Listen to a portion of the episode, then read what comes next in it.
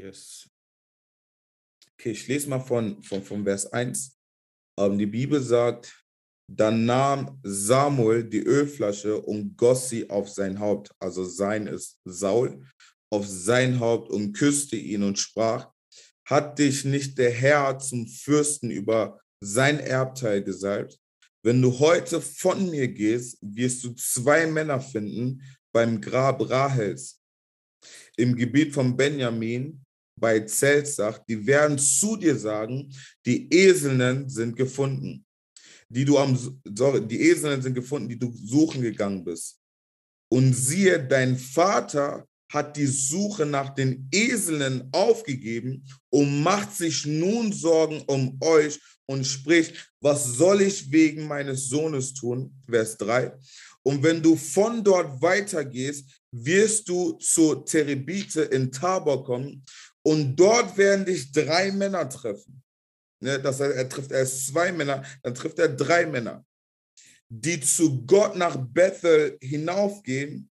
Einer trägt drei Böcklein, der andere trägt drei Laibe Brot, der dritte ein Schlauch mit Wein, vier. Und sie werden dich mit einem Friedensgruß begrüßen und dir zwei Brote geben.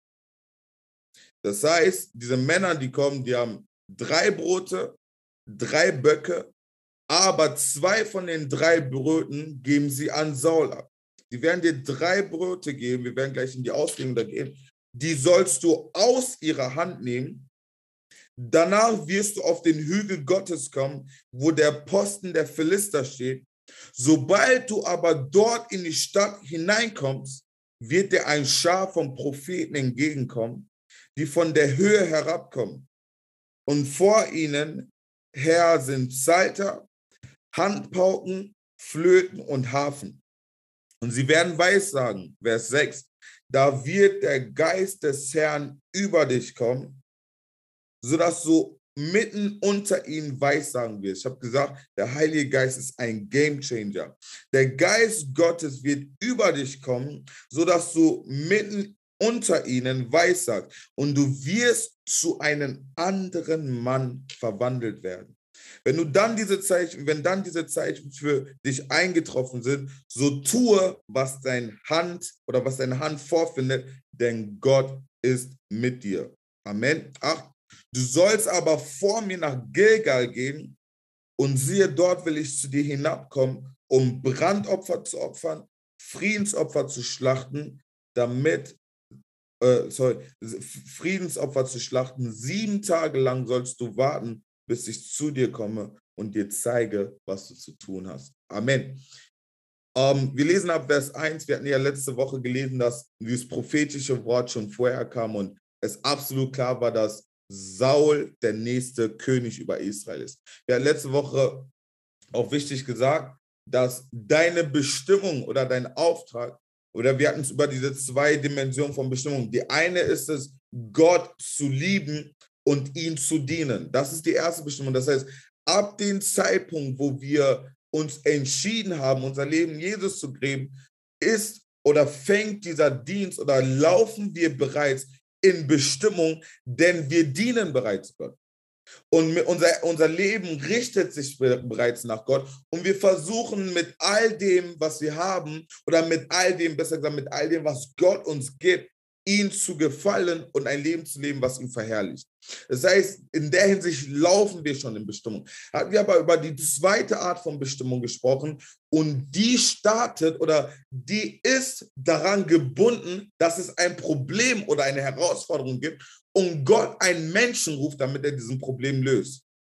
Das heißt, jeder von uns oder äh, ja, jeder von uns oder jeder, der geschaffen worden ist, ist mit zwei Bestimmungen auf die Welt gekommen. Die eine ist es, Gott Ehre zu geben mit deinem Leben und ihm zu dienen. Die andere ist es, etwas, was hier verkehrt läuft, zu richten. Und deshalb ist es wichtig, deshalb sagt die Bibel, was hat Dunkelheit mit Licht zu tun? Weil wenn wir so sind wie sie, können wir nicht ändern, was sie tun. Wenn man dich anschaut und keinen Unterschied merkt, schau nicht mal an, nicht wegen dem, was du trägst, sondern wegen das, was aus deinem Herzen kommt. Schau, lass Leute sagen, du siehst aus wie die, aber lasse das, was in dir ist, anders sein, als was sie haben.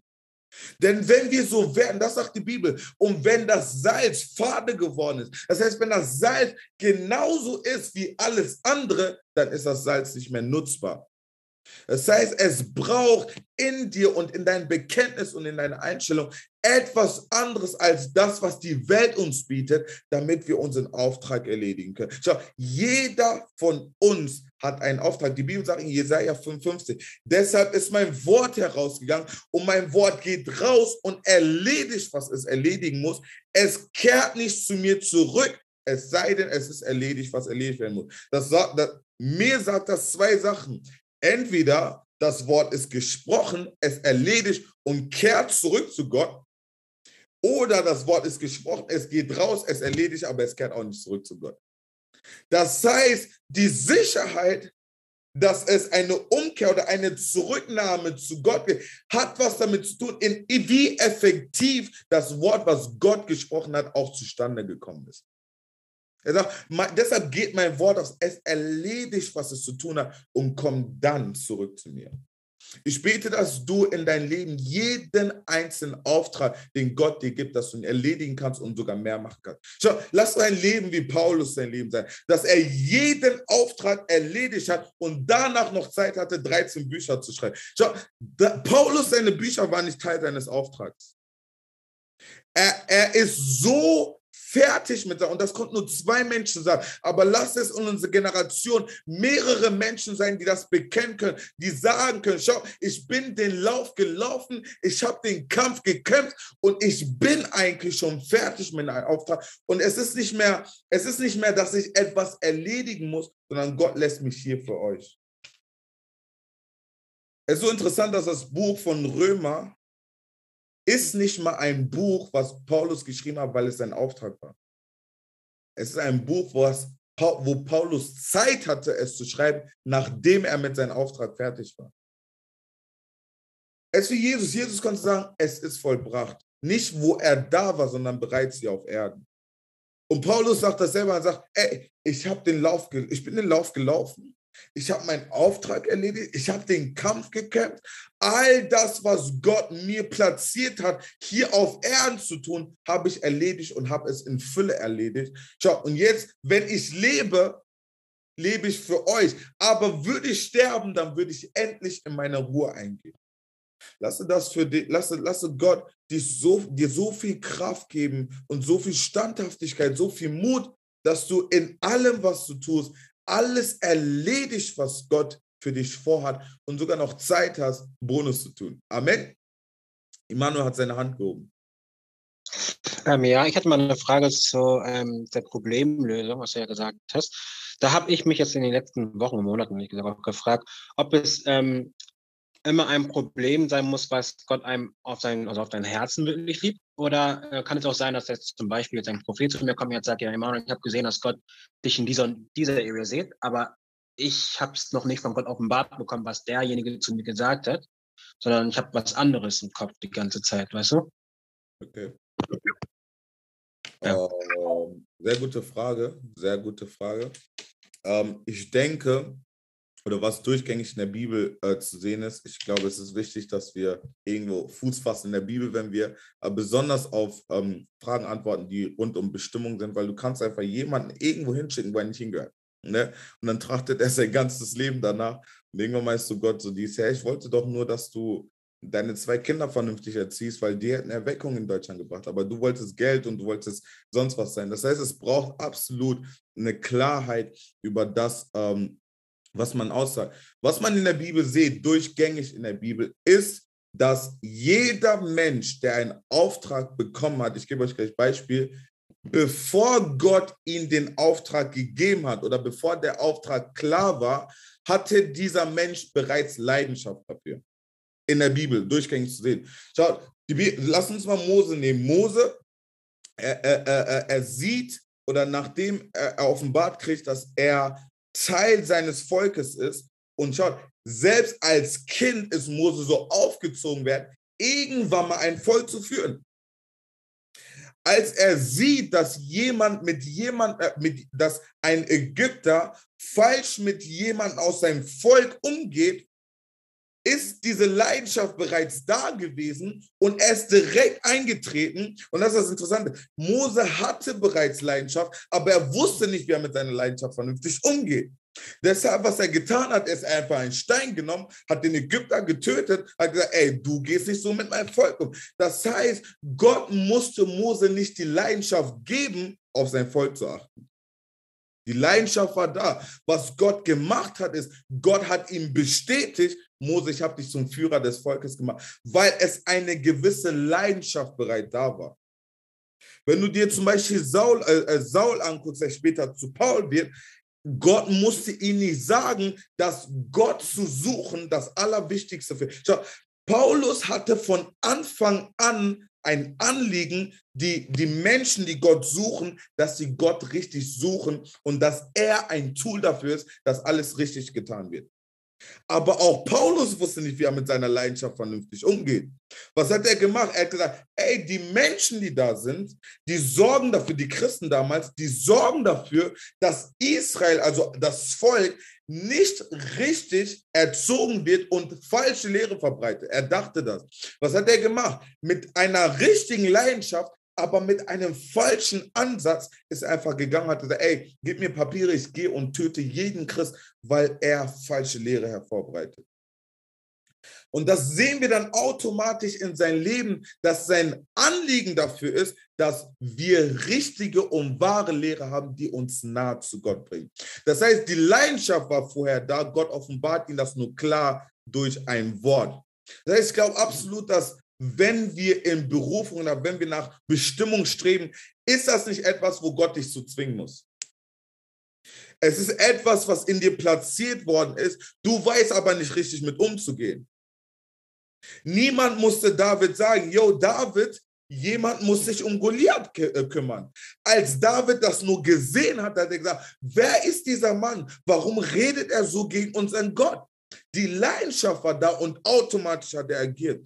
Das heißt, ich glaube nicht daran oder die Bibel zeigt uns nicht, dass wir auch, dass wir Bestimmung haben, wo unser, unsere Leidenschaft nicht daran geht. Die Bibel zeigt uns eher, dass wir unsere Leidenschaft richtig richten müssen, damit wir unsere Bestimmung vernünftig erleben, äh, erledigen können. Um das zum Beispiel in negative oder äh, die schlechte Variante in heutigen Zeit. Ich kenne unzählige Menschen, die dazu gerufen sind, ähm, einen Dienst zu haben, der Frauen erbaut. Auch Männer. Die wissen aber nicht, wie damit um, richtig umzugehen. Deshalb landen die irgendwo, wo einfach sieben Frauen um die sind und alle sind verliebt in den, weil die nicht, weil, weil die nicht wissen, wie die Leidenschaft richtig platziert wird. Was Gott tut, ist, Gott zeigt uns, wie wir richtig mit unserer Leidenschaft umgehen können. Er zeigt uns, welche Richtlinien gesetzt werden muss. Er zeigt uns, wie wir den richtigen Standard, die richtigen Grenzen setzen können, damit der, deine Leidenschaft wirklich dazu, ähm, dazu verformt wird, dass dein Auftrag vernünftig erledigt wird. Das heißt, Immanuel, ich denke nicht, dass ähm, jemand kommen wird, und durch Gottes Wort Leidenschaft in dir erwecken wird. Nein, aber es sind meistens Sachen, die Gott dir als Bestimmung gegeben hat, die bereits in dir sind als Leidenschaft. Du siehst die Sache an und es stört dich einfach. Du siehst die Sache an und du denkst, es kann nicht so weitergehen. Du siehst die Sache an und denkst, ey, Gott, wir, äh, irgendwas muss daran getan werden. Und diese Leidenschaft muss wirklich richtig bewässert und richtig kultiviert werden, damit es zu einer Bestimmung wird. Amen. Konnte ich dir helfen, Immanuel? Ähm, ja, auf jeden Fall. Ähm, ich will dich jetzt nicht ähm, aus, dem, aus einer anderen Geschichte bringen. Ich habe noch ganz kurz eine Frage dazu, weil ich das eigentlich voll spannend finde, weil ich mir halt dachte, bei Moses und bei Paulus war das halt so, dass die erst nachdem die die Begegnung mit Gott ähm, hatten, dann zu ihrer Vision oder zu ihrem, zu ihrem Ziel sozusagen kam.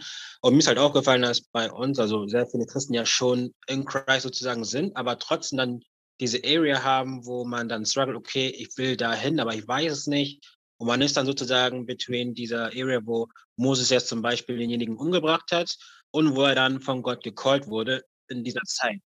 Sozusagen, mhm. dass man, also bevor man das sozusagen erfährt, was man dann halt machen soll oder keine Ahnung, ich weiß halt nicht. Ja, yeah. oh, gut. Also ich glaube, dass die Schwierigkeit ist einfach, dass ähm, in Gemeinden aktuell und auch in Kontext und all das, äh, wir, wir lieben es, Menschen zu occupy. Das heißt, wir wollen einfach zahlen, wir wollen einfach, also wir sind damit zufrieden, oh, 15 Leute waren da oder ey, 50 Leute waren da oder ey, 100 Leute waren da. Aber was anders in Jesus seine Zeit war und was auch absolut jetzt passieren muss, ist, wir dürfen nicht mehr damit zufrieden sein, dass Leute einfach da sitzen und dir zuhören. Es muss, und das ist das, was wir gerade einfach als Gemeinde oder als Leib Christi richten müssen. Wir müssen Leute erziehen in deren Bestimmung. Es sollte nicht so sein, dass jemand ein Jahr in deiner Gemeinde sitzt und du keinen Fortschritt siehst. Es sollte so sein, dass du siehst oder dass du in dem Nächsten siehst, ey, yo, das und das hat Gott in ihm platziert. Gott, wie, was sind die nächsten Schritte, damit du ihn in seine Bestimmung hineinbringst? Weil ich glaube absolut, ähm, die Schwierigkeit, die wir da, da haben, ist, dass, also zu einem kann dir jemand nur von seiner Bestimmung erzählen, wenn er auch überzeugt ist von einer eigenen Bestimmung. Ne? Ich glaube, es gibt super viele ähm, Leiter, sonst was, die immer noch am, boah, ich weiß gar nicht, wo Gott mich hingeführt hat. Ich glaube, wenn du so einen Leiter hast, der wird dir niemals sagen können, wo du hingehst, weil er weiß selber nicht, wo er hingeht. Ja. Ähm, Mose, und er ist absolut, das ist die Bibel, Mose musste selber in der Wüste sein, um die Menschen auch durch die Wüste zu führen. Ne, das heißt, wir brauchen einfach äh, Menschen, die überzeugt sind von deren Auftrag und, da, und bereit sind, ihren Auftrag zu verfolgen und anderen Leuten bewusst, also es ist ein bewusster Akt, das passiert nicht einfach nebenbei, Leute in ihren Bestimmung äh, zu führen. Es muss ein bewusster Akt sein, so Gott, zeig mir, wie ich helfen kann, damit die Person in ihre Bestimmung läuft. Weil ich denke absolut, wir haben ja, das ist der, das ist der current state of the church. Zu viele Leute da, die Gemeinde und Churchgoers sind, aber sehr wenige Leute da, die dir sagen können, ey, das ist das, was Gott mir gegeben hat. Und ich glaube, dazu gibt es auch, also es gibt unzählige ähm, Beispiele und Tools, ähm, die in der Bibel sind, wo, wo gezeigt wird, wie Jesus selbst mit seinen Jüngern umgegangen ist und wie er sie dazu gebracht hat, dass sie auch überzeugt ähm, worden sind von ihrem Auftrag und ihrer Bestimmung. So, ja, yeah, ich stimme dir zu und ich denke, es braucht eine ähm, bewusste und konzentrierte Art darauf zu sagen, so, ey, wir wollen Leute erziehen und wir wollen sie in ihre Bestimmung hineinbringen oder hinein äh, begleiten. Danke. Gerne, gerne, gerne, gerne, gerne. So, yes, ähm, da hatten wir darüber gesprochen letzte Woche über diese zwei Ebenen von Bestimmung, hatten wir ja darüber gesprochen, dass, okay, Saul äh, kriegt dieses prophetische Wort. Und was hier passiert ist, in den ersten Versen heißt es, und Samuel salbt ähm, Saul zum König. Da hatten wir letzte Woche schon gesagt, dass Samuel hat Saul nicht erwählt. Egal, wer dir was gesagt hat, ein Mensch erwählt keine Menschen. Okay? Kein Mensch kann dich erwählen zum Auftrag Gottes. Er ist nicht Gott genug, um dich zu erwählen. Weil wenn es so wäre, dass ein Mensch dich erwählen könnte, könnte ein Mensch dich auch abwählen über deinen Ruf. Aber weil kein Mensch dich erwählen kann, kann auch kein Mensch deinen Ruf abwählen. Es ist Gott und Gott allein, der einen Menschen beruft. Das heißt, was Samuel macht oder was Leiter an sich machen, ist es nicht, Menschen zu berufen, sondern den Ruf Gottes über einen Menschen zu erkennen und dann sie hineinzuführen in ihren Auftrag. Selbst Jesus hat niemanden gerufen. Die Bibel sagt in, in, in, in, in, in Lukas Brief, ich glaube, das ist so äh, äh, äh Kapitel 6, 5, 6 müsste das sein, da heißt es, und Jesus geht auf den Berg er betet, er kommt zurück und hat Aufschluss darüber, was Gott mit diesen Menschen davor hat. Und dann heißt es, und Jesus kommt zurück. Davor hat er sie die ganze Jünger genannt. Jesus kommt zurück. Und das Erste, was er sagt, diese hat Gott als Apostel ausgerufen. Und er nennt sie ab dem Moment nur Apostel. Weil Jesus ruft sie nicht. Jesus ging auf den Berg und er hat Aufschluss darüber bekommen, was Gott über diese Menschen gesagt hat, die er um sich hat. Da ist kein Mensch ruft einen Menschen, sondern wir bestätigen einen Ruf, den Gott über dich hat, oder wir erkennen den Ruf und führen dich hinein. Aber wir berufen niemanden. Dein Pastor kann dich nicht berufen. Dein Leiter kann dich nicht berufen. Es ist Gott und Gott allein, der dich beruft. Kein Prophet kann dich berufen. Und das ist das, was die Bibel sagt, dass Saul beruft, ach, Samuel beruft Saul nicht, sondern Samuel sagt, schau, hat Gott dich nicht als Fürsten eingesetzt. Das heißt, Saul sagt eher, ich bestätige das, was ich gehört habe, was Gott gesagt hat. Es ist sehr, sehr, sehr gefährlich, wenn du unter einem Kontext äh, lebst oder einem Leiter lebst, der nicht hören kann, was Gott sagt. Es ist, es ist besser, unter jemanden zu wandeln, der hören kann, als unter jemanden zu wandeln, der lieb ist. Es ist besser, dass der Leiter streng ist, aber Gott hören kann, als dass er lieb ist und keine Ahnung hat, von wem was Gott über dein Leben sagt. Das ist ja absolut wichtig, weil wir hören und dann bestätigen wir. Wir berufen nicht. Und Samuel sagt, du bist derjenige oder ähm, hat dich nicht der Herr zum Fürsten über sein Erbteil gemacht. Und dann fängt er an, ihm ganz genau zu sagen, was jetzt passieren wird. Er sagt, wenn du heute von mir gehst, wirst du zwei Männer beim Grab Rahels treffen. Im Gebiet Benjamin bei Zelzach, die werden zu dir sagen, die Eselinnen sind gefunden, die du suchen gegangen bist. Und siehe, dein Vater, das will ich, dein Vater hat die Suche nach den Eselinnen aufgegeben und macht sich nun Sorgen um euch und spricht, was soll ich wegen meines Sohnes tun? Es ist super interessant, dass am Anfang, und das ist echt etwas, was sehr, sehr, sehr, sehr wichtig ist, weil Saul also vielleicht das, was auch du gerade in deinem Leben erlebst. Saul wird darauf limitiert, was er tun kann. Und ich weiß nicht, ob du das schon erlebt hast, aber es gibt Zeiten oder es gibt auch Menschen, oder jeder Mensch ist so oder hat diese Züge in sich, es sei denn, der Heilige Geist führt einen. Müsst ihr euch vorstellen, Saul, sein Vater, sein Vater, hat Saul nur danach gesucht, weil Saul für ihn etwas tun konnte. Und es gibt vielleicht den einen oder anderen mitten unter uns, wo Menschen sehen deinen Wert nur darin, in dem, was du tun kannst. Ja, es, ist, es, ist, es, ist, es ist schön, dass du predigen kannst, aber dein Wert als Person und als Kind Gottes ist nicht in deiner Predigt. Es ist schön, dass du dienen kannst, aber dein Wert als Kind Gottes und als Tochter des Höchsten ist nicht in deinem Dienst. Und was passiert ist, weil, und, und das ist so wichtig, wenn du diesen Switch haben kannst in dir, dann wird, wird dieser Switch auch in, der, in deiner Umfeld und den Menschen um dich passieren. Weil Saul selbst dachte, dass sein Auftrag ist es, die Esel zu finden. Und wenn ich die Esel finde, hat Gott gefallen an mir oder hat mein Vater gefallen an mir. Das ist das, was viele Menschen denken. Ey, Gott hat mir das und das gesagt. Wenn ich das tun kann, hat Gott gefallen an mir. Mein Wert ist daran gebunden, inwiefern und wie gut ich meinen Auftrag erledigen kann aber dein Wert hat so viel mehr. Und weil es in Samuel selbst noch so war, war es auch für die Menschen um ihn so. Aber es braucht ein prophetisches, eine klare Offenbarung von wer du bist. Deshalb, als Saul davon hört, dass ey, ich bin nicht nur derjenige, der die Esel so, sondern ich bin von Gott eingesetzt als König und Fürst über sein Volk. Schau, König sein ist nicht Aufgabe, es ist Identität. Und als Sau von seiner Identität erfährt, switcht sich etwas, nicht nur in ihm, aber auch in allen Leuten, die um ihn waren. Selbst in der Art und Weise, wie sein Vater ihn sieht. Und ich glaube manchmal, dass wir uns so sehr in unseren Auftrag und ich muss das machen und ich muss das machen, so sehr darin verhängen, dass wir Menschen sogar kommunizieren, ey, sehe mich nur, wie sehr oder wie gut ich das machen kann.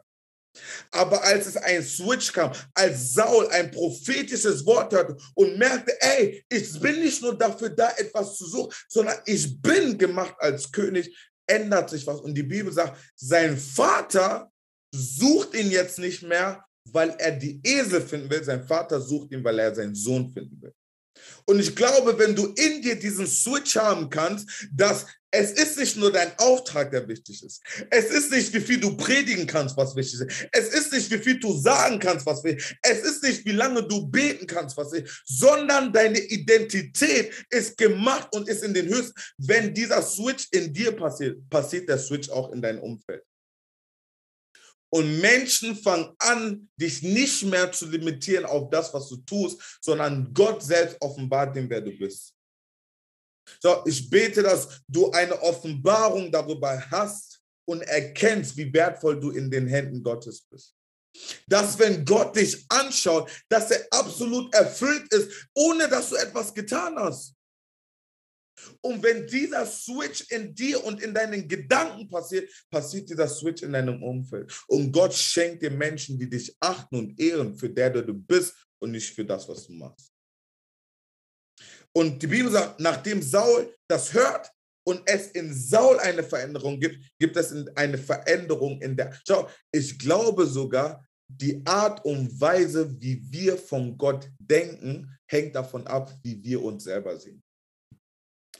Viele denken, dass Gott nur gefallen hat an die, wenn die den Auftrag, weil du selber denkst, du bist nichts ohne den Auftrag. Weil du selber denkst, du bist nichts wert, es sei denn, du tust etwas für Gott. Weil du selber denkst, du bist nichts wert, es sei denn, du gehst nach Gott, du rennst nach Gott. Aber es passiert ein Switch und mit diesem Switch passiert auch ein Switch in der Art und Weise, wie der Vater den Sohn sieht. Es ist sehr wichtig, wie du dich selber im Kontext von dem Vater siehst, denn so denkst du oder so wird offenbart, was der Vater von dir denkt. Weil du denkst, Gott, ich habe nicht gut predigen können, Gott, ich habe heute diese Woche nicht 20 Stunden beten können. Denkst du, dass Gott nicht zufrieden mit dir, weil du denkst, dein Beten hängt davon ab, ob Gott dich liebt oder nicht. Du kannst nicht genug beten, damit Gott dich liebt. Du kannst nicht genug fasten, damit Gott dich liebt. Du kannst nicht genug Predigten predigen, damit Gott dich liebt. Du hast nicht genug, du hast es nicht in dir, etwas zu tun, damit Gott dich liebt. Es ist seine Entscheidung. Und wenn dieser Switch in dir passieren kann, passiert er auch in der Art und Weise, wie du Gott siehst. Und Samuel erkennt das und die Bibel sagt, sein Vater sucht ihn nicht mehr danach, weil er die Eseln findet, sondern sein Vater sucht ihn, weil er sich fragt, wo ist mein Sohn? Möge Gott oder möge dein Bild so verändert werden, dass dein Vater dich sucht und darin findet, wo ist meine Tochter. Nicht, wo ist mein Prediger, aber wo ist meine Tochter. Nicht, wo ist mein Einsteher, aber wo ist meine Tochter. Wo, wo ist das, was mir wert ist? Nicht, wo, wo, wo, wo ist der Ordnungsstil? Nicht, wo ist die Person, die meine Gemeinde, wo ist meine Tochter? Denn darin habe ich wohlgefallen. Schau, Gott hat nie gesagt, Jesus, du bist der Erretter der Welt, deshalb habe ich Wohlgefallen an dir. Er sagt, das ist mein geliebter Sohn, deshalb habe ich Wohlgefallen. Er hat nicht mal gesagt, das ist der Messias. Er hat nicht mal gesagt, das ist der Sohn Gottes. Er hat, er hat gesagt, das ist mein geliebter Sohn. Sein Wert oder sein Wert für mich hat nichts mit seinem Auftrag zu tun, sondern mit das, was er für mich bedeutet. Er sagt, das ist mein geliebter Sohn, an ihn habe ich wohlgefallen. Und als dieser Switch passiert, passiert der automatisch auch in, den, in der Sicht des Vaters. Und die Bibel sagt, die Eseln sind gefunden, die du suchen gegangen bist. Dein Vater hat die Suche nach den Eseln aufgegeben und macht sich nun Sorgen um dich. Was soll ich wegen meines Sohnes tun? fragt er sich. Und dann sagt Samuel weiter, Vers 3, wenn du von dort weitergehst, wirst du in Teribethe, äh, Tabor kommen, zu Terebetha Tabor kommen. Dort, jetzt wird es wichtig, werden dich drei Männer antreffen. Dort werden sich drei Männer, wir werden so ein bisschen in die ähm, Terminologie von Zahlen gehen in der Bibel. Drei Männer werden dich antreffen. Die sind auf dem Weg nach Bethel und äh, sind auf dem Weg zu Gott nach Bethel. Das heißt, Bethel war absolut jetzt dieser Ort, an dem Gott weilte und an dem man Gott erkennen konnte. Ja? Das heißt, diese drei Männer sind auf dem Weg nach Bethel und Samuel wird die begegnen. Drei steht in der Bibel, viele sagen Perfektion, stimmt alles, aber drei steht in der Bibel oftmals für etwas, was vollkommen ist und was abgeschlossen ist. Nach drei Tagen lässt der Wal Jona aus dem Mund und sagt, es ist ab, Schau, das, was Gott in den Herzen von Jona tun musste, ist abgeschlossen und der Ball lässt ihn raus. Nach drei Tagen, nachdem Jesus gestorben ist, ist das, was geistlich getan werden musste, getan und Jesus steht wieder auf. Das heißt, drei steht nicht nur für etwas, was gut oder perfekt, es steht, dass etwas erledigt worden ist. Das heißt, was Samuel sagt, ist, du wirst Menschen treffen, Du wirst drei Leute treffen und sie kommen, die, die Menschen, die du siehst, kommunizieren, dass etwas vollkommen gemacht worden ist und diese Leute werden dich begegnen. Und wohin gehen die? Die sind auf dem Weg nach Bethel, die sind auf dem Weg zu Gott. Einer trägt drei Böcklein, der andere trägt drei, äh, drei Laibe Brot und der dritte trägt einen Schlauch. Weil ich habe mich gefragt, warum hat Gott nicht jeden eins gegeben? Das heißt, ein Bocklein ihn, ein, ein, ein Brot ihn und alle tragen den Schlauch. Oder, und dann, das heißt, es sind drei Leute. Und drei Sachen können auf drei Leute aufgeteilt werden. Aber das ist die Weisheit Gottes. Gott möchte, dass wir abhängig sind von, voneinander. Ich weiß, wir leben in einer Generation, die sagt self-made und sonst was, was dir alles erzählen. Aber Gott hat uns geschaffen, dass du etwas trägst, was ich brauche das, was ich trage, ist nicht genug, um den Auftrag in Fülle zu erfüllen. Und der Feind ist so schlau, dass er unsere Herzen voll macht mit Offense, unsere Herzen voll macht mit Enttäuschungen, unsere Herzen voll macht mit Schmerz, dass wir nicht mehr bereit sind, zusammenzuarbeiten. Aber schaut, Gott hat ihm drei Brote gegeben, Gott hätte aber auch jeden ein Brot geben können. Gott hat den einen drei Böcke gegeben, er hätte aber auch jeden einzelnen einen Bock geben können. Aber Gott in seiner Weisheit, Gott hat uns so geschaffen, dass er dir mehr von dir gibt, damit es für uns alle ausreicht und mehr von mir, damit es auch für deinen Nächsten ausreicht. Du alleine bist nicht genug. Du hast zu viel von etwas, aber nichts von dem anderen. Dein, deshalb sagt die Bibel, und die Gaben, die Gott uns gegeben hat, sind nicht für uns selbst, sondern die sind für den Aufbau der, des kompletten Leibes, weil das, was du trägst, ist zu viel für dich.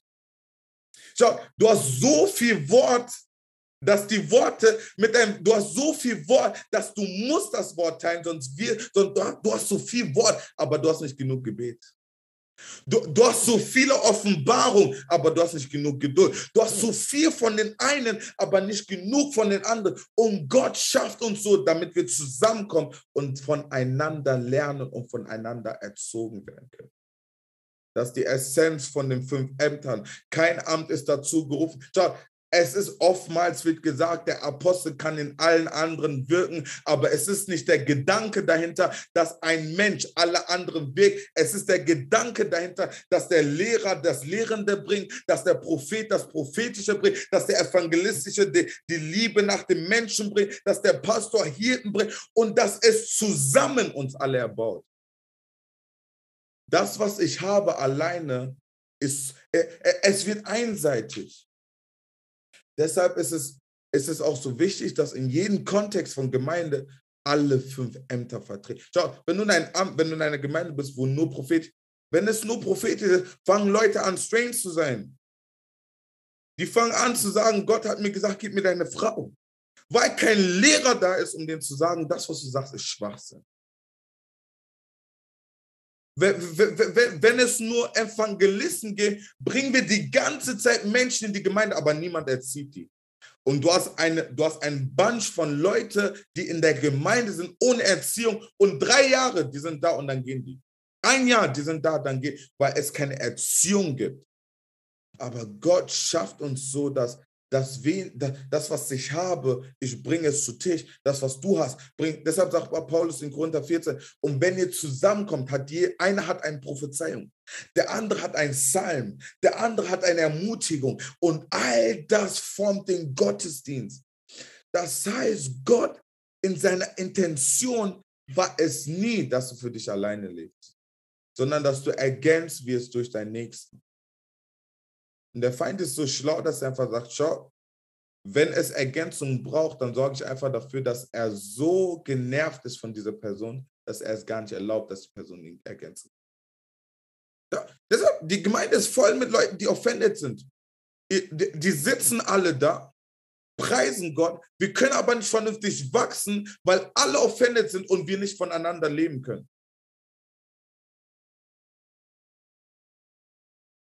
Alle sind offended. Wir, wir können nicht, ich kann nicht mal sagen, ey, du hast etwas, was ich brauche weil du hast mir was angetan und das, die Zeit ist noch nicht so reif, damit ich vergehen kann. Und dabei verpassen wir den Auftrag Gottes. Gott gibt jeden Einzelnen etwas und er sagt, er gibt den drei Brote, drei Böcklein. Der eine trägt das Schlauch für Wein. Jetzt sagt die Bibel im 4, und sie werden dich mit einem Friedensgruß begrüßen. Schau, diese drei Männer kommunizieren etwas zu Saul. Es gibt Sachen, die wir vom Himmel als Aufschluss kriegen oder die Sachen, die Gott uns sagt. Nicht jede Nachricht, die kommt, ist im Frieden. Es gibt einige Sachen, das sehen wir unzählige Mal in der Bibel, wo Gott aufgrund von der Schuld von Menschen sagt, ey, mein Prophet, geh und sag denen das und das. Und wenn der Prophet dich trifft, gibt er dir ganz bestimmt keinen Friedensgruß. Er sagt, wegen deiner Schuld kommt jetzt Strafe.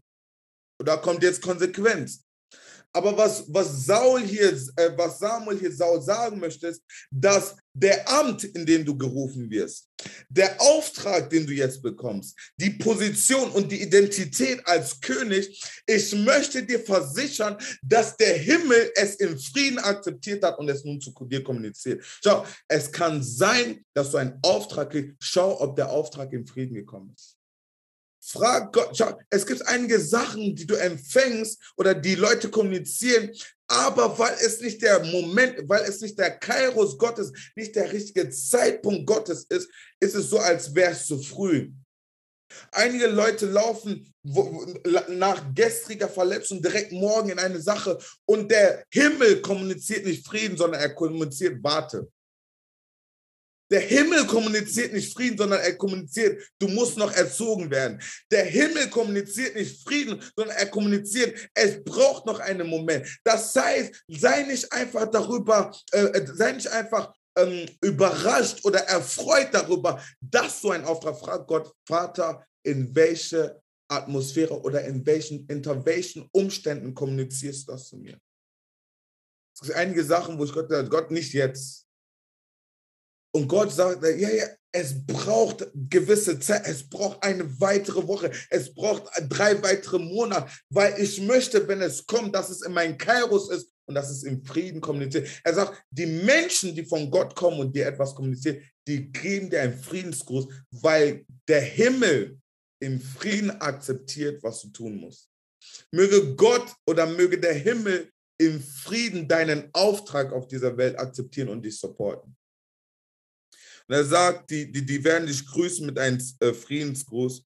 Und jetzt schaut, und die werden dir Brote, zwei Brote, die, die haben drei Brote, die werden dir aber zwei Brote geben. Brot steht in der Bibel für Leben. Ne? Jesus sagt, ich bin das Brot des Lebens. Wer von mir isst, wird nicht sterben. Ja? Das heißt, Brot steht in der Bibel ganz oft von Leben. Wenn wir in der Terminologie oder die Zahlenreihe von ähm, äh, die Zahlenbedeutung in der Bibel, wenn wir von zwei sprechen, es gibt viele Verse oder es gibt viele äh, Orte und zwei bedeutet einfach, das ist die geringste Übereinstimmung, aber auch die wichtigste Übereinstimmung von etwas. Deshalb sagt die Bibel, wo zwei oder drei in meinem Namen sind, da bin ich auch. Wenn zwei Leute in meinem Namen übereinstimmen, da komme ich dazu. Die geringste, aber wenn sie rein ist, aber auch die wichtigste Zusammenstellung von etwas. Deshalb sagt die Bibel, einer wird tausend töten, zwei aber werden zehntausende umbringen. Deshalb sagt die Bibel, wenn du und ein Nächster, wenn zwei auf Erden sich über eine Sache einig sind, wird es auch im Himmel established werden. Zwei zeugt davon, dass es über eine Übereinkunft gibt über eine gewisse Sache. Und das ist so interessant, das heißt, diese Männer kommen oder die sind und die kommen mit einer Nachricht und die kommen, äh, die kommen und sind auf dem Weg nach Bethel und tragen oder mit dem, was die kommunizieren etwas. Und die kommunizieren es im Frieden und sagen eigentlich mit deren Auftreten, schaut, Sa Saul, der Himmel und die Erde ist übereingestimmt über den Auftrag, den wir dir geben. Und es ist die kleinste Übereinstimmung, aber die wichtigste, wenn sie, wenn sie, wirklich, äh, wenn sie wirklich established ist. Das heißt, es braucht, und das sage ich jedes Mal wieder, lass dich nicht davon täuschen, wie viele Leute dir zuklatschen. Lass dich nicht davon äh, äh, äh, äh, täuschen, wie viel wer von dir denkt. Was wichtig und was ausschlaggebend ist, ist, wenn du redest, hat der Himmel deinen Rücken. Was wichtig und was ausschlaggebend ist, ist, ist, ist dass du sagen kannst wie Elia, schau, wenn ich ein Mann Gottes, ich habe euch das oft, ich habe das schon oft gesagt, Elia hat nicht gesagt, ich möchte euch beweisen, dass ich ein Mann Gottes bin. Elia hat gesagt, es gibt ein Register im Himmel. Und ich möchte, Gott, untersuch dieses Register und schau, ob mein Name in diesem Register geschrieben ist. Es ist sogar in einer tiefen Offenbarung, ist es dasselbe Register, ist das Buch des Lammes. Und in diesem Buch stehen Namen bereits. Schau, der Lamm schreibt nicht erst an den Tag die Namen rein. Aber es gibt Menschen, Gott sieht und weiß einfach, wie die sich bewegen und zack, schreibt er sie nach. Und Elia, was er sagt, e-, e-, Elia, was er sagt, ist, schaut, wenn ich ein Mann Gottes bin, in anderen Worten, untersucht dieses Register, äh, dieses Register, was es im Himmel gibt. Schaut, ob mein Name dabei ist. Und wenn mein Name dabei ist, sage ich euch, wenn ich spreche, wird Feuer vom Himmel kommen. Weil wenn du sprichst, dann bäckt dich der Himmel. Wenn du sprichst, ist es nicht einfach du, aber Gott selbst und alle Mächte, alle Herren, die im Himmel sind, die becken den, deren Namen aufgeschrieben sind im Register. Schau, deshalb sagt die Bibel, es werden viele sagen, in meinem Namen, in meinem Namen, in meinem Namen. Aber ich werde sagen, ich kenne sie nicht. Warum? Weil deren Namen nie da aufgeschrieben sind. Und derjenige, der schreibt, ist nicht dein Freund.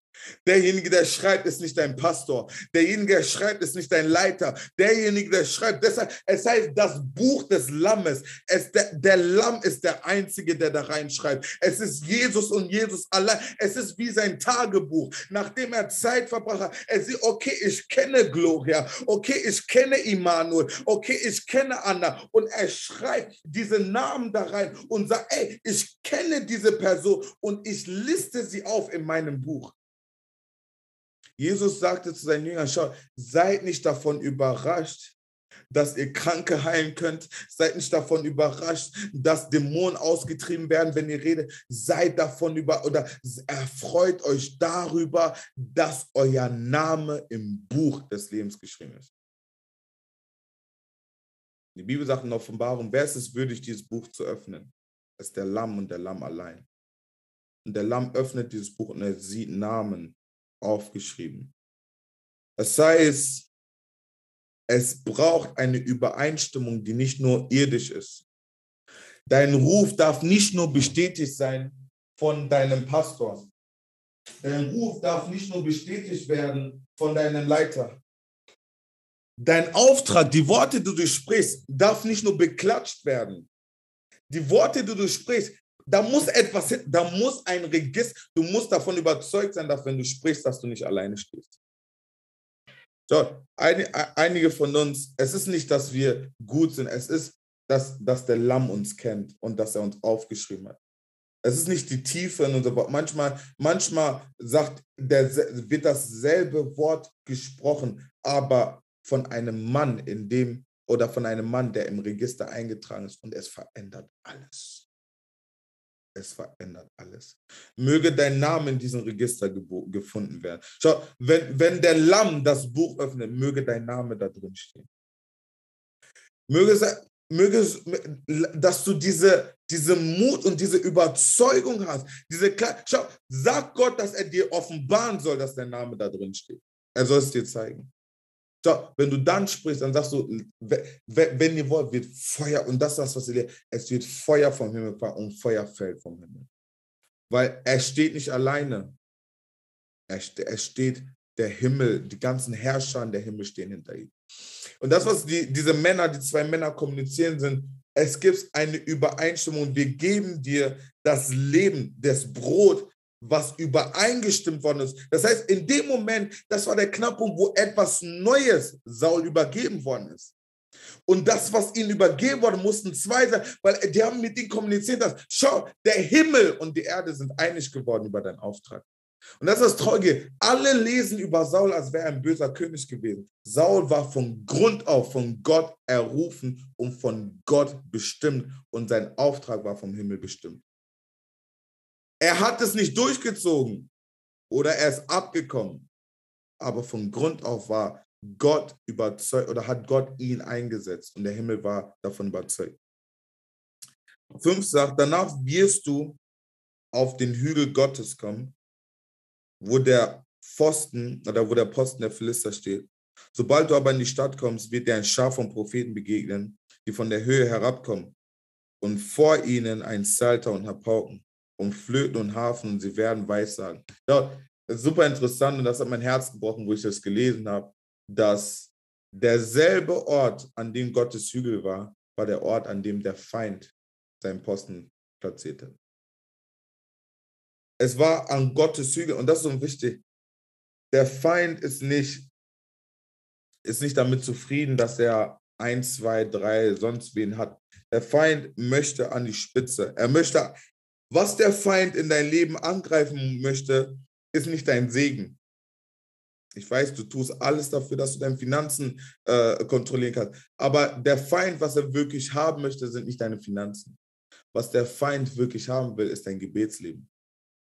Der Feind platziert oder platziert seine Posten dort, dort, wo der Posten oder dort, wo der Hügel Gottes ist. Dort, wo du Gott begegnest auf dem Hügel, dort platziert er sein, seinen Auftrag oder seinen Posten. Das heißt, wir sehen, dass auf demselben Hügel, wo eigentlich Gottes Hügel ist, dass es genau dort, äh, äh, äh, dass genau dort der Feind seinen Posten positioniert hat. Und das heißt, dass, sobald du dort ankommst, wird ein Schar von Propheten, das heißt, eine Riesengruppe von Propheten werden dir entgegenkommen. Schaut, das ist sehr wichtig.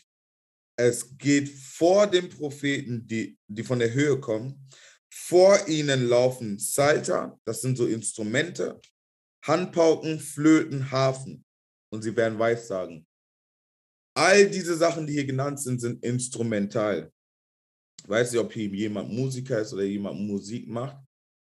Die in der Bibel, die Leute, die am meisten prophetisch agiert haben, waren Leute, die in Kontext von Musik waren. Das heißt, Musik ist ein Ausschlag ausschlaggebender Punkt für das Prophetische Gottes. Und diese Propheten kommen und vor ihnen spielen oder vor ihnen spielen ähm, Salter, es spielen Flöten, es spielen Harfen und dann heißt es, und sie werden Weissagen. In anderen Worten, aufgrund dessen von der Atmosphäre, die dadurch geschaffen wird, Weissagen diese Propheten. Und was jetzt passiert, sagt Paul, äh, Saul zu, äh, Samuel zu Saul 6, da wird der Geist des Herrn über dich kommen. Da, da habe ich gesagt, der Geist des Herrn ist ein Game Changer. Er, er, er macht einfach den Unterschied. Der Geist des Herrn wird über dich kommen, so dass du mit ihnen weissagen wirst und du wirst zu einem anderen Mann verwandelt werden. So war interessant. Saul ist kein Prophet. Aber ich hätte gesagt, es ist absolut wichtig, dass du dich nicht darin limitierst, nicht von Gott zu hören. Oder nicht von Gott zu hören und in dein Leben reinzusprechen. Prophetisches ist nicht nur abgesondert für Propheten. Aber jetzt wollen wir mal auf den Grund gehen, warum ist Saul überhaupt in der Lage, überhaupt prophetisch zu agieren in der Hinsicht. Das eine ist, dass er in einer Atmosphäre oder unter Propheten sich befindet. Das heißt, wenn du dich unter Menschen befindest, die an sich sehr prophetisch sind, das ist super traurig, weil manchmal sind wir in einem Kontext, da sind super, super viele Menschen, die prophetisch sind und du prophezeist auch mit, automatisch denkst du am nächsten Tag, boah, Gott hat mich gerufen als Prophet. Nein, du warst einfach in einem Kontext der prophetische. Ne? Heißt aber auch zum Guten für dich, dass wenn du in ein, wenn du prophetisch laufen möchtest, finde einfach einen Kontext, der prophetisch ist. Sehr, sehr einfach. Weil es, der Geist des Propheten, der gießt aus oder der, der, der, der, der, der, der gießt aus und er, er, es ist nicht so, dass es auf einen Mann bleibt oder auf einen Menschen, es formt die Atmosphäre. Das zweite ist, dass ähm, durch Musik eine gewisse Atmosphäre kreiert worden ist, wo Saul selbst als ein, ein einfacher Mann in der Hinsicht auch weissagen konnte. Das heißt, Samuel sagt ihm, du wirst unter ihn weissagen und du wirst zu einem anderen Mann werden. Schau, super interessant. Die Bibel sagt nicht, du wirst zu einem anderen Mann werden, dann wirst du weissagen. Die Bibel sagt, du wirst weissagen, dann wirst du zu einem anderen Mann werden.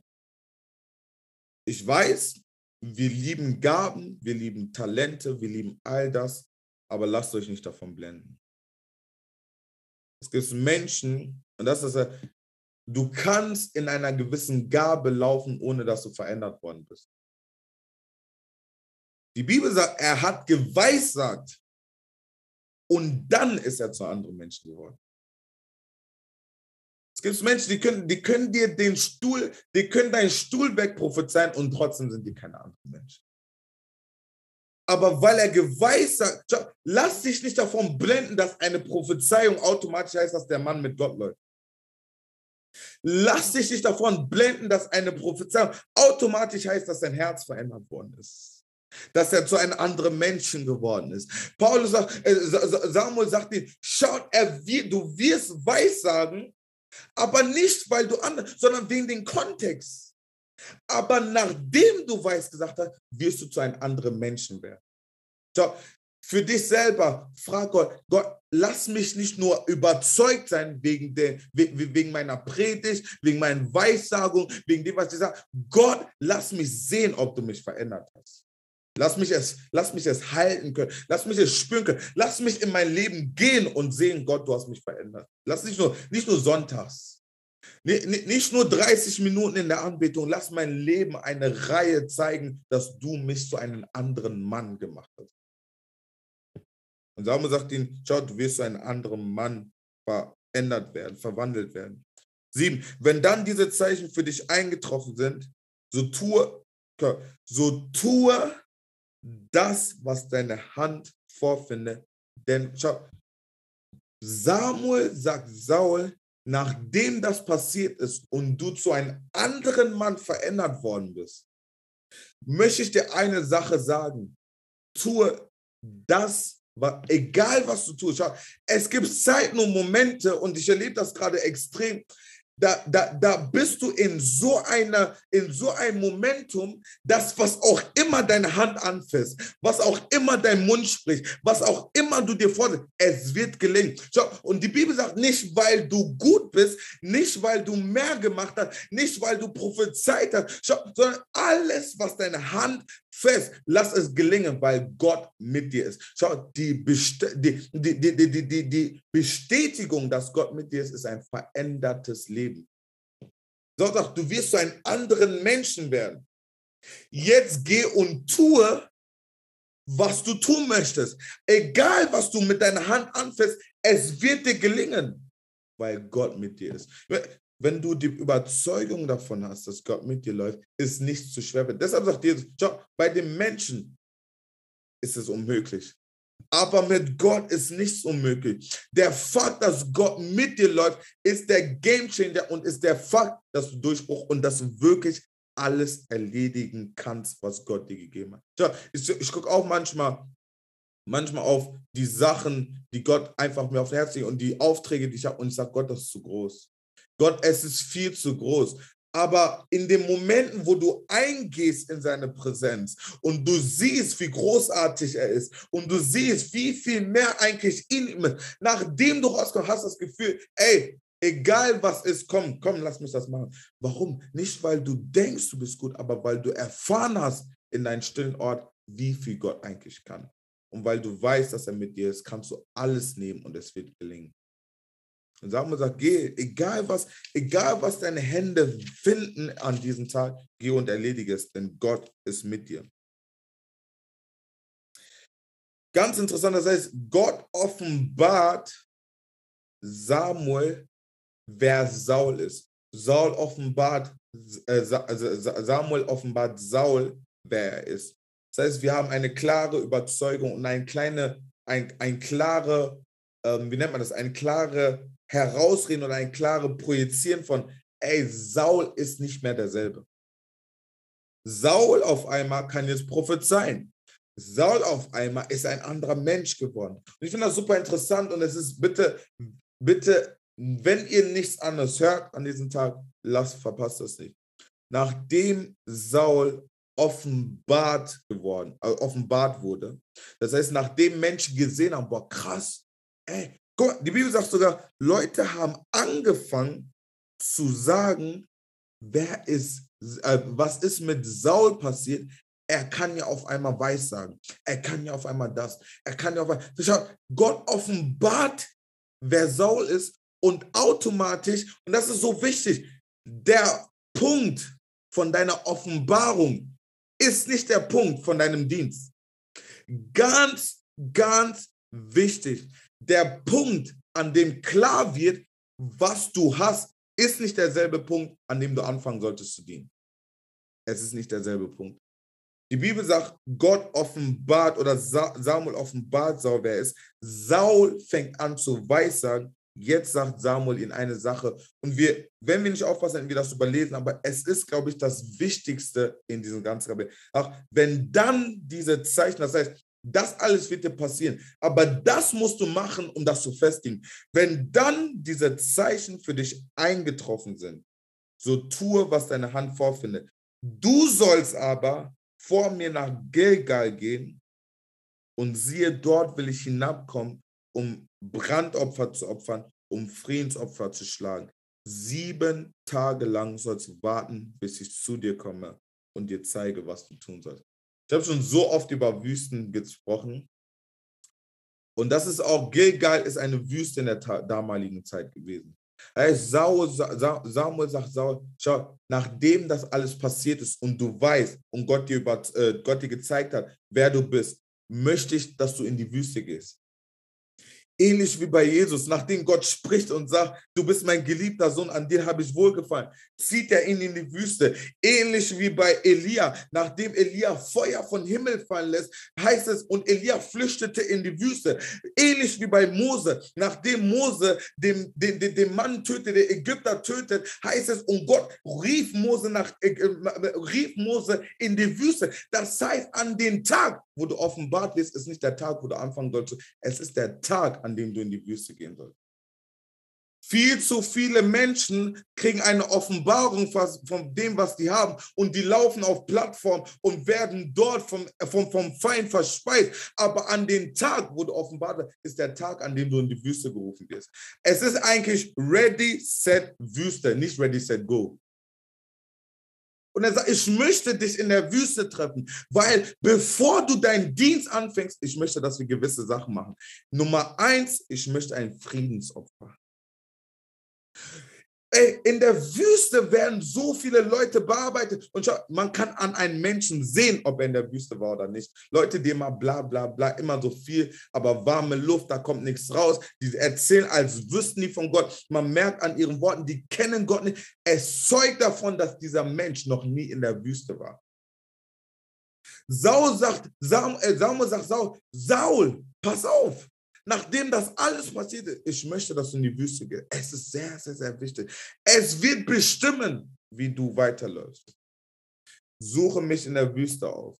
Und ich glaube, dass absolut, wenn, ja, ja, ja, absolut, du bist berufen und ja, absolut, Gott hat dich gesalbt und absolut, du bist vielleicht die nächste Catherine Coleman und absolut all das, aber Gott ruft dich in die Wüste. Und er sagt, Saul, bevor du gehst, komm in die Wüste. Und was möchte er in der Wüste? Er möchte ein Friedensopfer. Ich möchte dort ein Brandopfer und ich möchte dort ein Friedenopfer schlachten mit dir. Ich möchte erst den Brandopfer und nachdem der Brandopfer war, möchte ich ein Friedensopfer. Es gibt in der Bibel oder im Kontext vom Alten Testament drei verschiedene Opfer, die gegeben wurden. Das eine ist Brandopfer, das andere ist Friedensopfer das andere ist das Sühnopfer. Das, und schaut, jetzt sagt die Bibel aber in, äh, in Römer 12, Vers 1 und 2, nun aber wir geben keine Opfer. Nun aber möchte ich, dass euer Leib ein lebendiges Opfer ist, damit es herrlich, äh, heilig und gerecht vor Gott ist. Das heißt, alles, was in der Bibel als Brandopfer ein, ein Akt war, bist du. Du bist das Brandopfer, was du bringen musst. Und das Brandopfer wurde immer gebracht, damit man, es, es, war, es, war das Opfer, ah, ja, ja, es war das Opfer, was gebracht wurde, damit eine gewisse, auch eine gewisse, ein, ein, ein, ein gewisser Rauch entstanden ist. Und die Bibel sagt, immer wenn dieser Rauch, immer wenn dieser Incense aufgeht, war Gott auf einmal da. So, ich glaube, wenn du bereit bist, dich selbst als Brandopfer zu geben. So, es gibt viele, die Ja sagen, aber wenn es heiß wird, stehen die auf. Du bist ein Opfer und es wird heiß werden. Es ist ein Brandopfer, was angezündet wird. Aber lass uns nicht abhauen, wenn es heiß wird. Es muss, ey, es muss brennen. Es muss, es, aus uns muss, es werden gewisse Sachen müssen gebrochen werden. Ja, gewisse Sachen müssen verändert werden. Gewisse Sachen müssen Gott als Opfer dargebracht werden. Und dann gibt es eine. Be Schau, das Brandopfer war immer das, was die Menschen gemacht haben. Mose, Jose, alle haben gesagt, heute müssen wir Gott ein Brandopfer bringen, denn Gott will uns morgen begegnen. Vielleicht ist deine nächste Begegnung mit Gott davon abhängig, inwiefern du bereit bist, dich als Opfer zu bringen. Ja, aber jetzt wird es heiß und dann verschwindest du. Jetzt wird es schwierig und dann verschwindest du. Aber du bist ein Opfer, du bist das Brandopfer, was du Gott darbringst.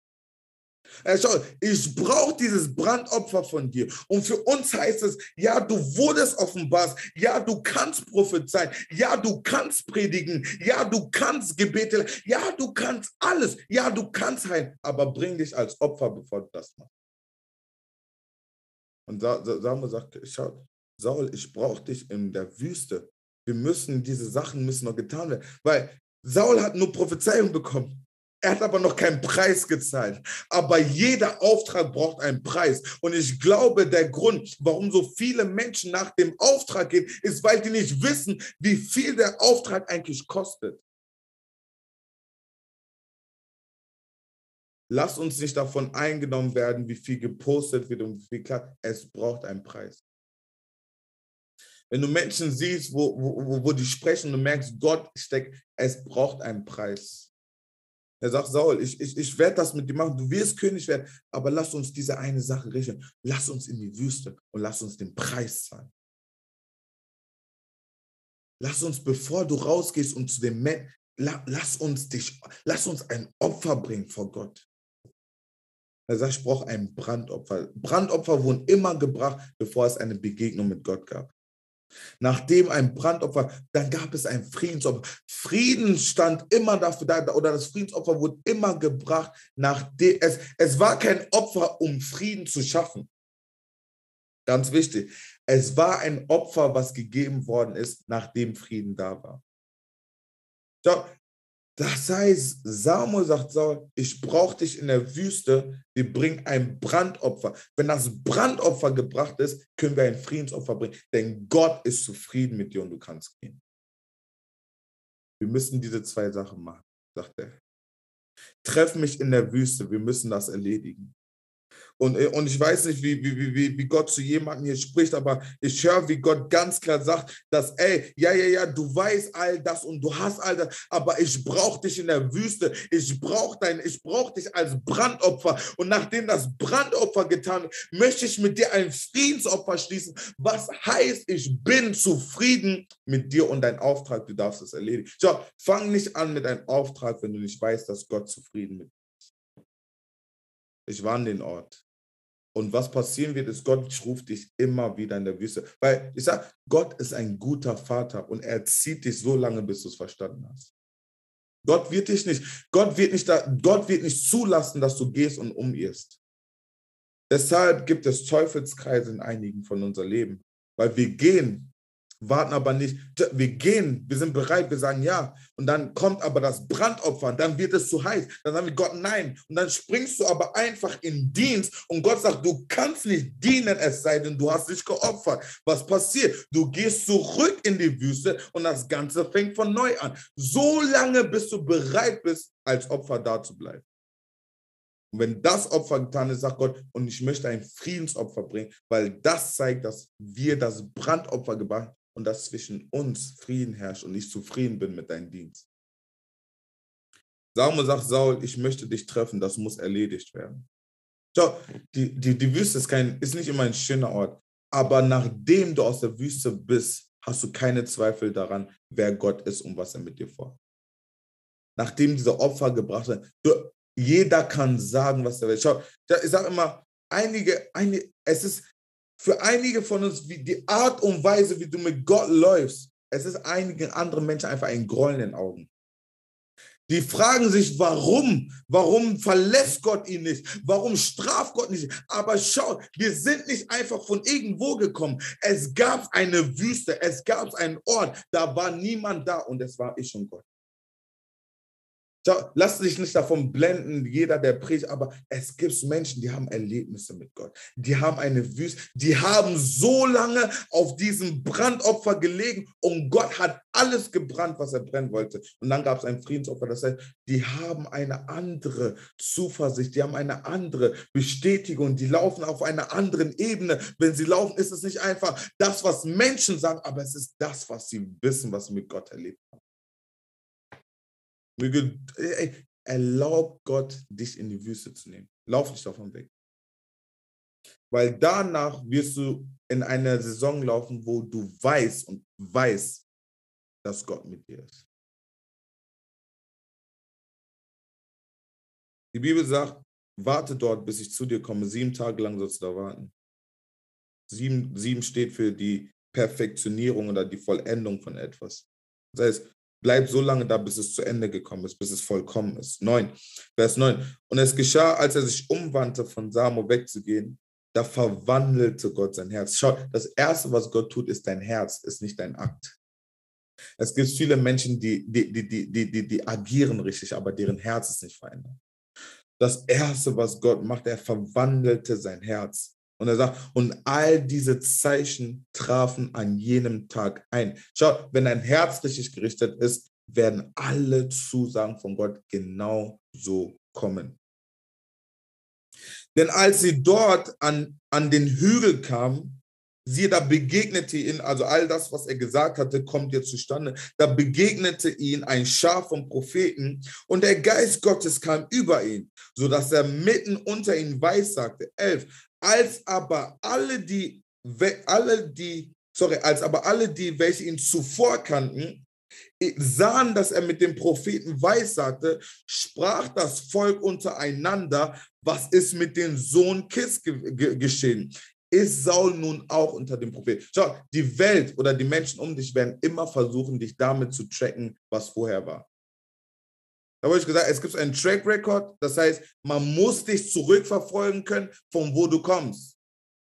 Geistig passiert, du stehst nicht einfach auf und bewegst dich irgendwo. Es gibt einen Rekord, mit dem man sich tracken kann. Aber was passiert ist, erstmal gibt es einen Rekord, mit dem man dich tracken kann. Aber es gibt dann diesen Ort, wo Gott, wo der Himmel dein Amt bestätigt und selbst das, womit man dich tracken konnte, macht keinen Sinn mehr.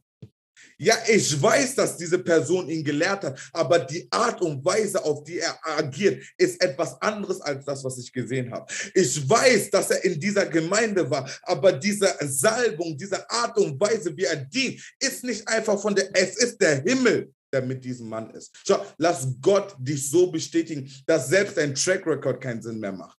Dass selbst, selbst die Gemeinde, aus der du gekommen bist, macht keinen Sinn. Es ist zwar eine Salbung da, aber das, was du trägst, ist so viel mehr als das, was dein vorheriger Mann getragen hat. Deshalb sagt die Bibel, und die, und die werdet größere Dinge tun als ich. Man wird euch zwar tracken können mit euch, aber das, was Gott über euch ausgießen wird, ist viel größer. Und deshalb werden Leute mal sagen, hä, ist das nicht der Sohn Kiss? Kennen wir ihn nicht eigentlich so? Aber schaut, wenn der Sohn Kiss eine Bestätigung von Gott hat, ist er nicht einfach nur der Sohn von Kiss. Etwas Neues passiert mit ihm. Und sie fingen an, sie fragten sich, hä, ist er jetzt einer von den Propheten? Schau, ich glaube daran und ich sage das immer wieder, wir leben in einer so prophetischen Zeit, wo Gott so viel Gnade gibt. Schau, du musst nicht auf den nächsten warten, um ein Wort von Gott zu hören. Gott schenkt so viel Gnade in dieser Situation und in dieser Generation, dass sein, der Geistesprophet ist einfach all over the place. Nicht jeder wird zum Prophet, aber jeder wird Prophet sein können. Und es wird so sein, dass man sagen wird, ey, ist er jetzt auch unter dem Propheten? Aber Saul ist kein Prophet, er ist ein König. Saul ist nicht ein Prophet, aber es wird so sein, dass Gott sein Geist, ich, ich, ich, ich glaube und bitte Gott, dass sein Geist so sehr ausgegossen wird, dass jeder, den wir sehen, werden wir denken, hä, ist er auch ein Prophet? Aber es ist nicht, dass wir alle Propheten sind, aber Gottes Geist ist ausgegossen. Deshalb sagt die Bibel in Joel 2,28, schau, es wird eine Zeit kommen in, der, in, in den Endzeiten, werde ich meinen Geist so sehr ausgießen, dass eure Töchter und Söhne, die werden alle Prophet sein. Wir leben in dieser Zeit, wo dieser Geist ausgegossen wird. Und wir, wir, wir, wir, wir, werden, wir werden CEOs erleben, die prophezeien können. Schau, wir werden, wir werden Politiker erleben, die prophezeien können. Wir werden, Lehrer, wir werden Lehrer erleben, die ein prophetisches Wort haben über die Schüler, die sie lehren. Dass sie sich nicht einfach in eine Richtung, sondern dass sie sich, dass sie ein prophetische Erkenntnis haben über die Kinder, die sie lernen und dass er sie schickt. Das ist der Ruf, den, den, den, wozu ich Gott ja gesagt Gott, ich, ich möchte in Schulen lernen und ich möchte, dass du mir Aufschluss darüber gibst, was für Aufträge du den Menschen gegeben hast. Schick mich in die Welt. Schau, nimm die, nimm die Bühne in der Gemeinde, schick mich in die Welt. Lass uns dort das Königreich etablieren. Und die Bibel sagt, die fragen sie, ist er jetzt auch unter den Propheten?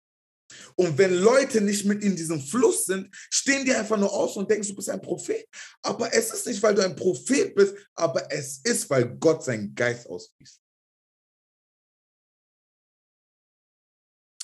Da antworten zwölf, da antwortete ein Mann von dort und sprach, wer ist der Vater? Da kam das, daher kommt das Sprichwort, Saul ist auch unter den Propheten. 13. Und als er aufgehört hatte, weiß zu sagen, kam er auf die Höhe. Und Sauls Onkel sprach zu ihm und seinen Burschen, wo seid ihr hingegangen?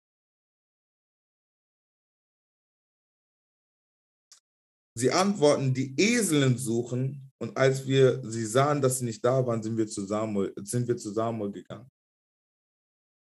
Da sprach ganz wichtig, da sprach Sauls Onkel, teile mir doch mit, was euch Samuel sagte. 16. Saul antwortete sein Onkel, er sagte uns, dass die Eseln gefunden seien.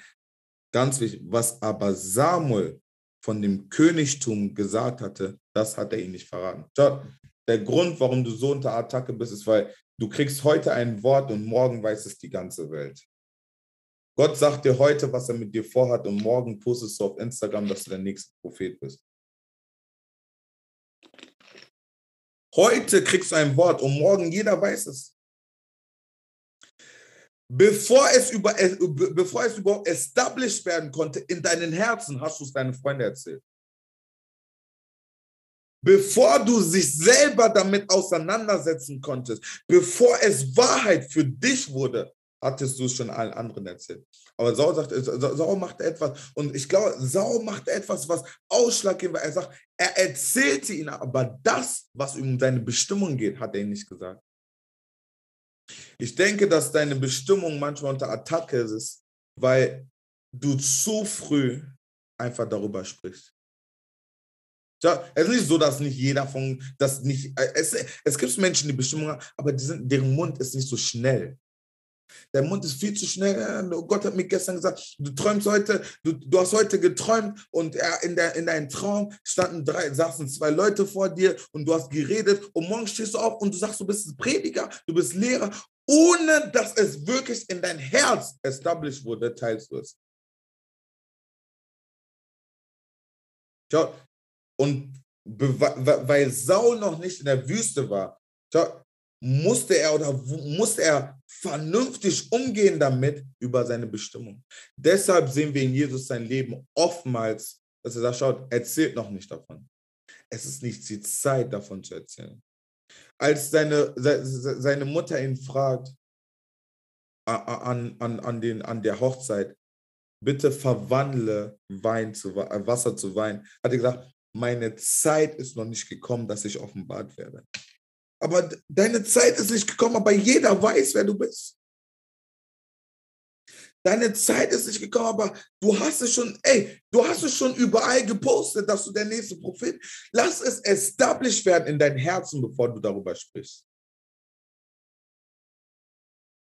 Und Samuel, also Saul verriet, ihn, verriet sein Onkel nicht, äh, äh, äh, was passiert war. Samuel berief aber das Volk zum Herrn nach Mispa und er sprach zu den Kindern Israel, so spricht der Herr, der Gott Israels, ich habe Israel aus Ägypten geführt und euch aus der Hand der Ägypter errettet und aus der Hand aller Königreiche, die euch bedrängen.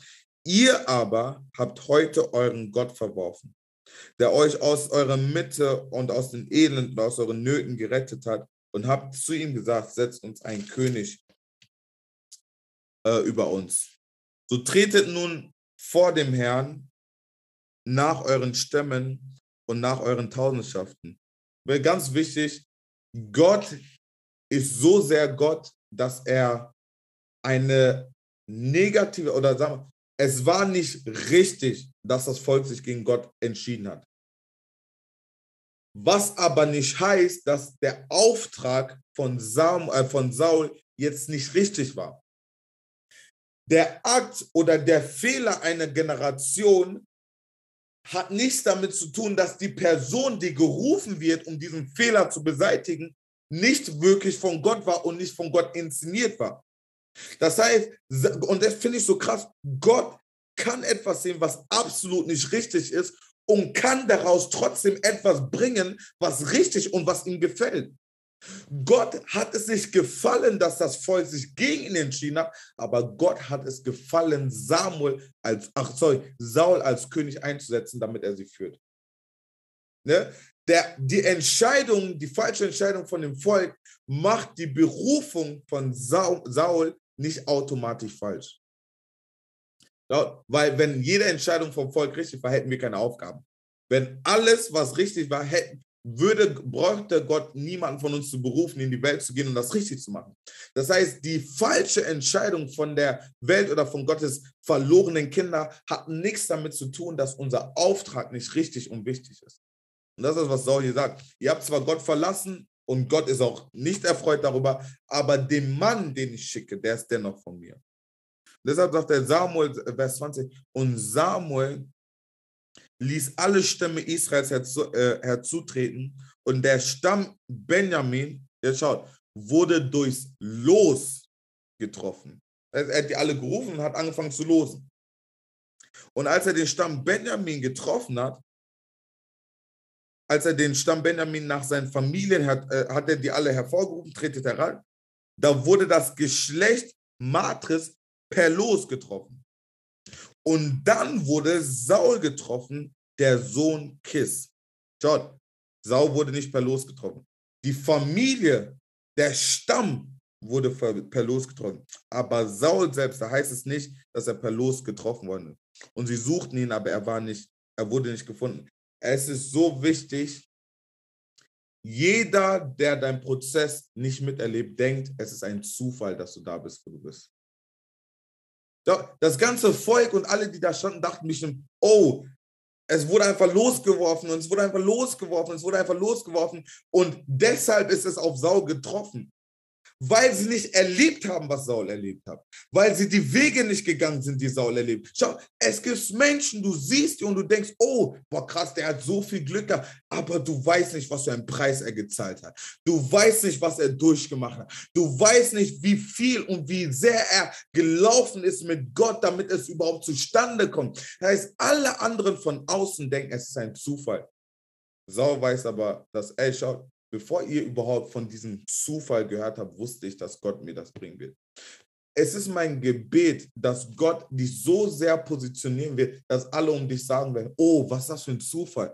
Aber dass du heute schon anfängst, in den Wegen des Herrn zu laufen, dass wenn es passiert, ist es für alle anderen ein Zufall, aber für dich ist es etwas, was du erwartet hast, weil Gott es dir gesagt hat. Und alle sagen, oh, was ist das für ein Zufall, was ist das für ein Zufall. Aber Saul, Saul wusste ganz genau.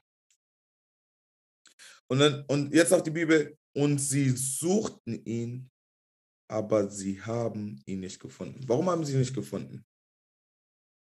Wo war Saul in dem Moment? Saul war nicht unterm Volk. Saul war immer noch in der Wüste. Ja, lass nicht die Menschen dich dazu bewegen, einfach, oder entscheide dich nicht selbst, einfach aus der Wüste hervorzukommen und sagen, ey, hier bin ich. So, wenn du wirklich mit Gott läufst, musst du dich nicht selbst introducen. Er schafft eine, er schafft, er schafft einen Kontext, wo die Menschen nur darauf warten, bis du ankommst. Wie es bei David später ist, dass Samuel sucht und findet nicht den richtigen und alle stehen und warten da, bis ein kleiner Junge aus der Wüste kommt. Genauso ist es hier bei Saul. Alle stehen und warten da und Saul wird erwählt. Saul wird erwartet. Saul ist nicht da. Er muss aus der Wüste gerufen werden. So, lasse, wenn Gott dich ruft oder wenn deine Zeit kommt, lasse Gott dich selber aus der Wüste rufen und dich platzieren und sagen, schau, den, auf den ihr gewartet habt. Die Antwort, die ihr sucht, ist in Miriam. Die Antwort, die ihr sucht, ist in, Mar ist in, ist, ist, ist in Manu. Die Antwort, die ihr sucht, ist in dem Menschen, den ich vorbereitet habe. Lass, lass dich nicht selber dahin getrieben werden. Lass Gott, wenn es soweit ist, dich dahin platzieren. Sie suchten aber sie fanden nicht. 22. Da fragten sie den Herrn weiter, kommt der Mann noch hierher? Der Herr aber antwortete, siehe, er hat sich bei den Geräten versteckt. Da liefen sie hin und holen. Schau, lass jemand kommen, um dich zu holen. Lass es ein, lass es ein Wort sein, was kommt, in, um dich zu holen. Lass es ein Wort, was, lass es sein, ein Wort, was kommt, um dich zu platzieren, da wo du bist. Sie ließen und holten ihn. Und als er unter das Volk trat, überragte er alles Volk um Haupteslänge. Das heißt, er war der Größte von ihnen. 24. Und Samuel sprach zu dem ganzen Volk, da seht ihr den, welchen der Herr erwählt hat. Lass es über dich gesprochen sein, dass Gott dich erwählt hat, nicht Menschen. Nicht der Applaus. Lass es sein, dass man sagt, schau, das ist derjenige, der von Gott erwählt worden ist. Welchen der Herr erwählt hat, denn ihm ist keiner gleich unter dem Volk da haben sie alle angefangen, sich zu freuen und sie sprachen, es lebe der König. Samuel aber verkündete dem Volk das königliche Recht, das hatten wir in äh, Kapitel 9 gelesen, und schrieb es in ein Buch und legte es vor dem Herrn nieder. Danach entließ Samuel alles Volk in, seine, in sein Haus.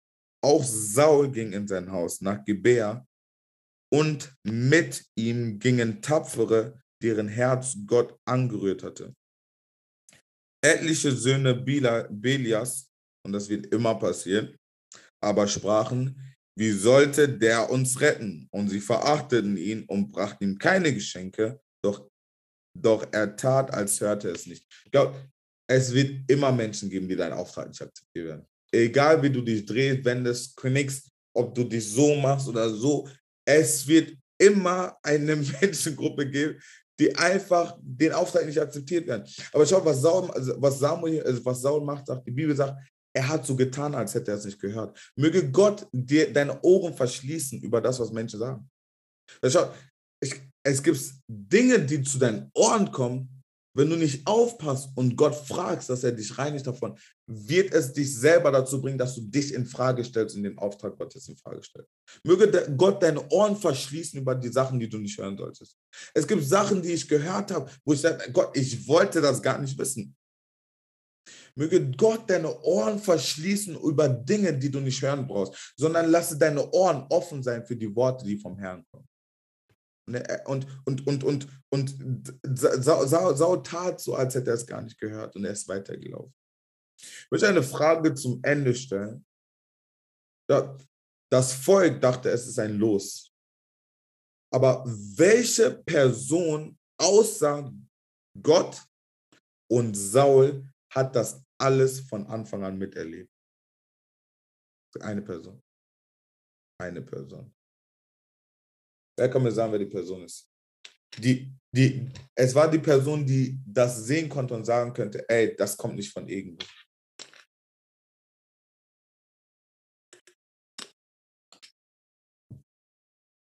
Immanuel.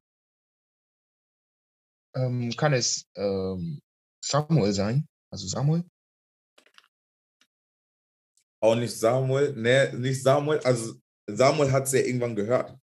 Aber mhm. eine Person, die von vornherein alles mitbekommen hat, die Verzweiflung mitbekommen hat, die, die Suche mitbekommen hat, die prophetischen Worte mitbekommen hat, die, die Salbung mitbekommen hat, die hat alles, eine Person, eine Person hat alles mitbekommen.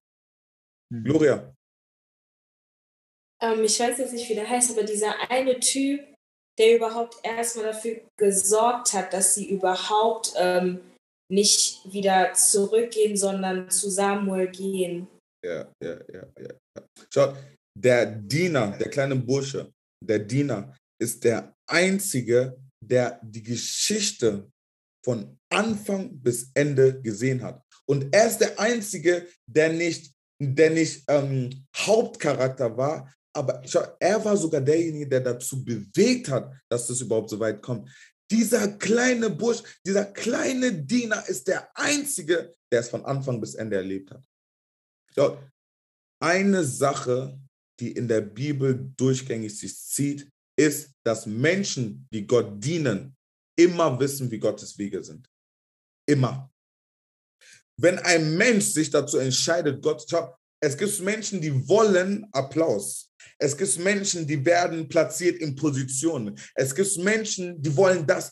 Aber wenn ein Mensch sich dazu entscheidet, Gott zu dienen, schaut, er wird die Wege des Herrn erkennen und verstehen.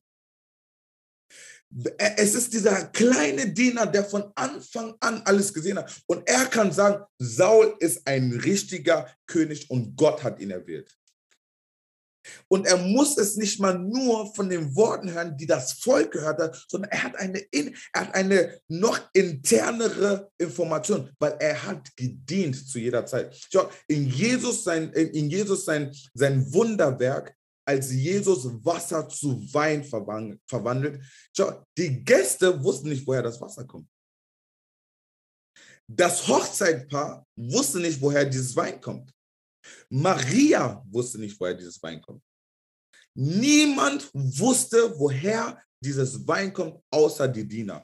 Weil die Bibel sagt, und Jesus fragte die Diener, bringt mir das Wasser. Und die Diener standen dabei, wo Jesus das Wunder getan hat. Schau, es ist besser, ein Diener Gottes zu sein, als positioniert werden und nur davon zu kriegen.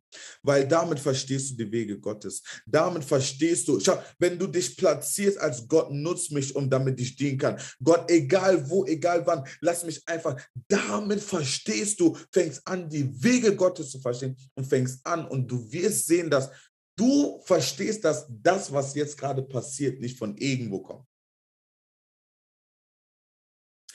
Viele Menschen denken, Dinge kommen von irgendwo.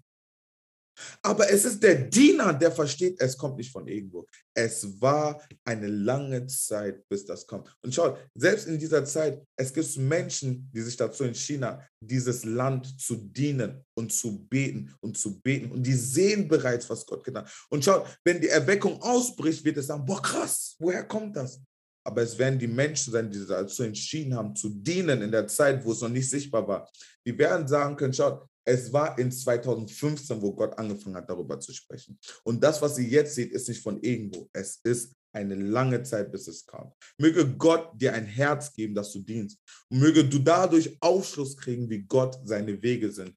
Und dass du nicht einfach, äh, nicht einfach nur empfängst, aber dass du verstehst, wie seine Wege funktionieren. Amen.